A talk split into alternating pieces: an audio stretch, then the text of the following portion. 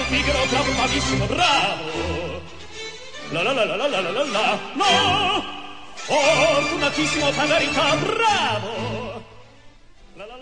Hey, everybody, welcome back to Let's Speak Italian. My name's Mike. This is your Friday lesson, lesson number 20.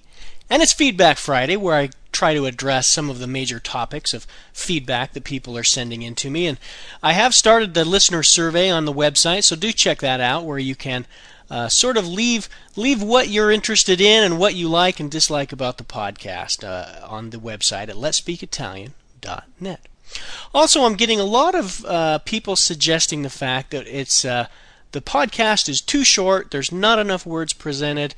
Uh, I've even had someone uh, say they wanted a newsletter with all of the Italian information on there. And I'm sorry, folks, but I, as I've said before, I don't have the time to create such a lengthy podcast, nor do I feel that, that you all would really be able to take in that much Italian uh, in a day and make it make it meaningful to you. The the premise of this podcast again is that you will learn a little bit of Italian every day on a daily basis and over time that you will you will learn the Italian language, but it's not meant to be a college course. It's not meant to be uh, like the CD courses that you would listen to in your car for hours on end. Uh, it's just a little bit every day, and so I think what we give you is probably 30 to 60 seconds of Italian words. It might be a dozen new words or phrases every day. And if you study those throughout the day, really, I think that's about all that most people want to have to memorize in a day. So uh, tell me if I'm wrong. Go to the website and take the listener survey.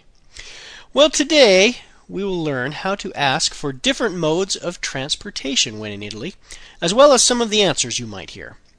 Now we've learned dove, which is where is. We're also going to learn something that's similar to that called c'è. Now if you say c'è with a with an inflection question mark, it means is there?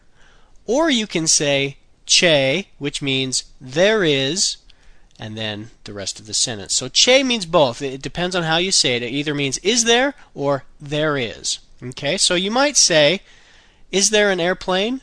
C'è un aeroplano? C'è un aeroplano? Which means is there an airplane? Or if you said it c'è un aeroplano, that would mean there is an airplane. C'è un aeroplano. Okay? Un autobus. A bus. Un autobus. Una macchina. A car. Una macchina. Una bicicletta. A bicycle. Una bicicletta. Una motocicletta. A motorcycle. Una motocicletta. Un treno. A train. Un treno.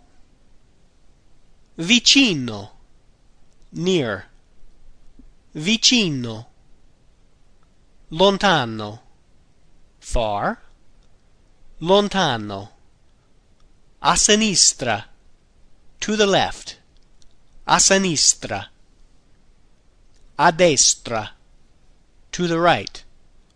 A destra. Diritto. Straight ahead. Dritto. Poi. Then. Poi. Tra. Between. Tra. So, for example, you might say, C'è un treno vicino, which would mean, is there a train nearby? And you might get in return, Sì, c'è un treno tre chilometri dritto, poi a destra, which would mean, yes, three kilometers straight ahead and then right.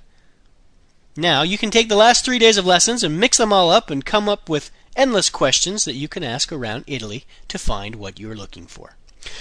Okay, that's it for today, and that's it for another week. Good for you. Four weeks of Italian lessons. Congratulations. And hey, don't forget, tomorrow the USA is playing Italy in World Cup soccer. It should be a great game. Check it out on ABC tomorrow afternoon, 3 o'clock Eastern Time. Hey, thanks again for listening. And again, if you haven't done so, please visit the website at letspeakitalian.net and take my listener survey. Have yourself a great weekend, and I will talk to you again on Monday.